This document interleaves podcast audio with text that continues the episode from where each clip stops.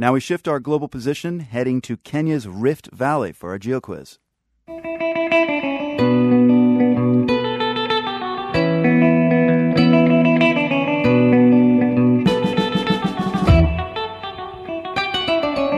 The lake we're looking for is not Kenya's biggest, but it is one of the most important, economically speaking. The area around the lake supports farmers and a huge cut flower industry. The lake borders two national parks, and it's just 50 miles northwest of Nairobi, so it's a big draw for tourists. Best of all, it's home to a cool mix of wildlife, including hippopotamuses, or is it hippopotami?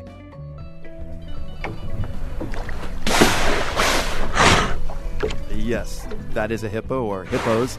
So, name this lake that was featured in the movie Out of Africa. We'll be back with the answer in a few minutes. We're looking for one of Kenya's most important lakes for our geo quiz today. The lake's known for its scenic beauty and wildlife. It's also part of a booming agricultural and fishing economy that's threatening the lake's delicate ecology. Here's the world's Anders Kelto with the answer. It's called Lake Naivasha, and sitting in a small boat on its water, it looks like an African postcard. Giraffes nibble at acacia trees on shore as flocks of birds soar by. Hippos peek above the water's surface, snorting and grunting. The Lake Naivasha area attracts thousands of local and international tourists a year to its resorts, camps, and two national parks. And in the 1980s, it attracted director Robert Redford as a location for his film Out of Africa. All that is part of the reason Naivasha is called Kenya's most economically important lake.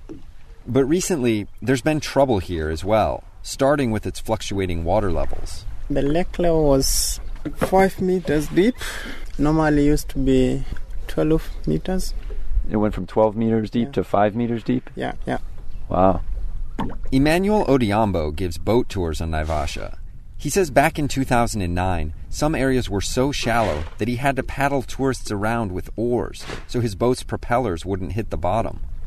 The lake's water levels have always gone up and down, but some blame the recent extremes on increasing human activity, like farming. Pollution has increased as well. Forests in the watershed have been cleared for farms, increasing soil runoff into the lake.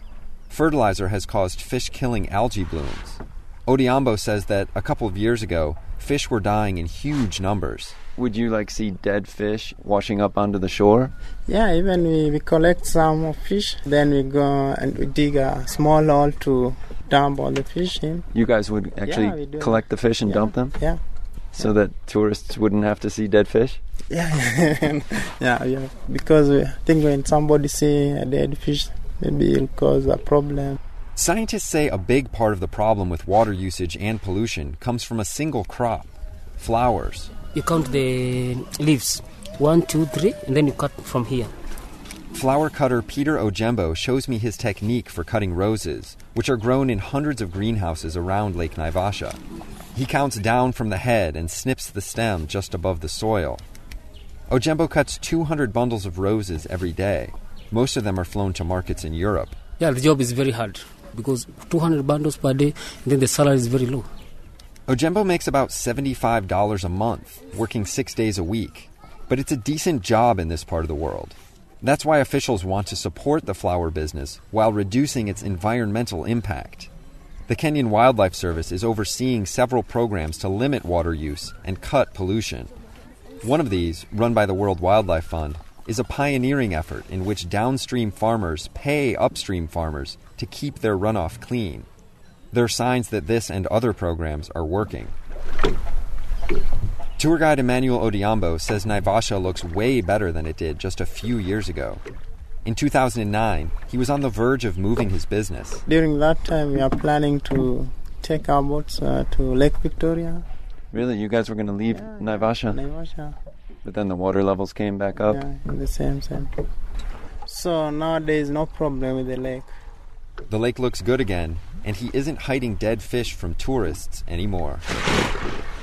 For the world, I'm Anders Kelto, Lake Naivasha, Kenya.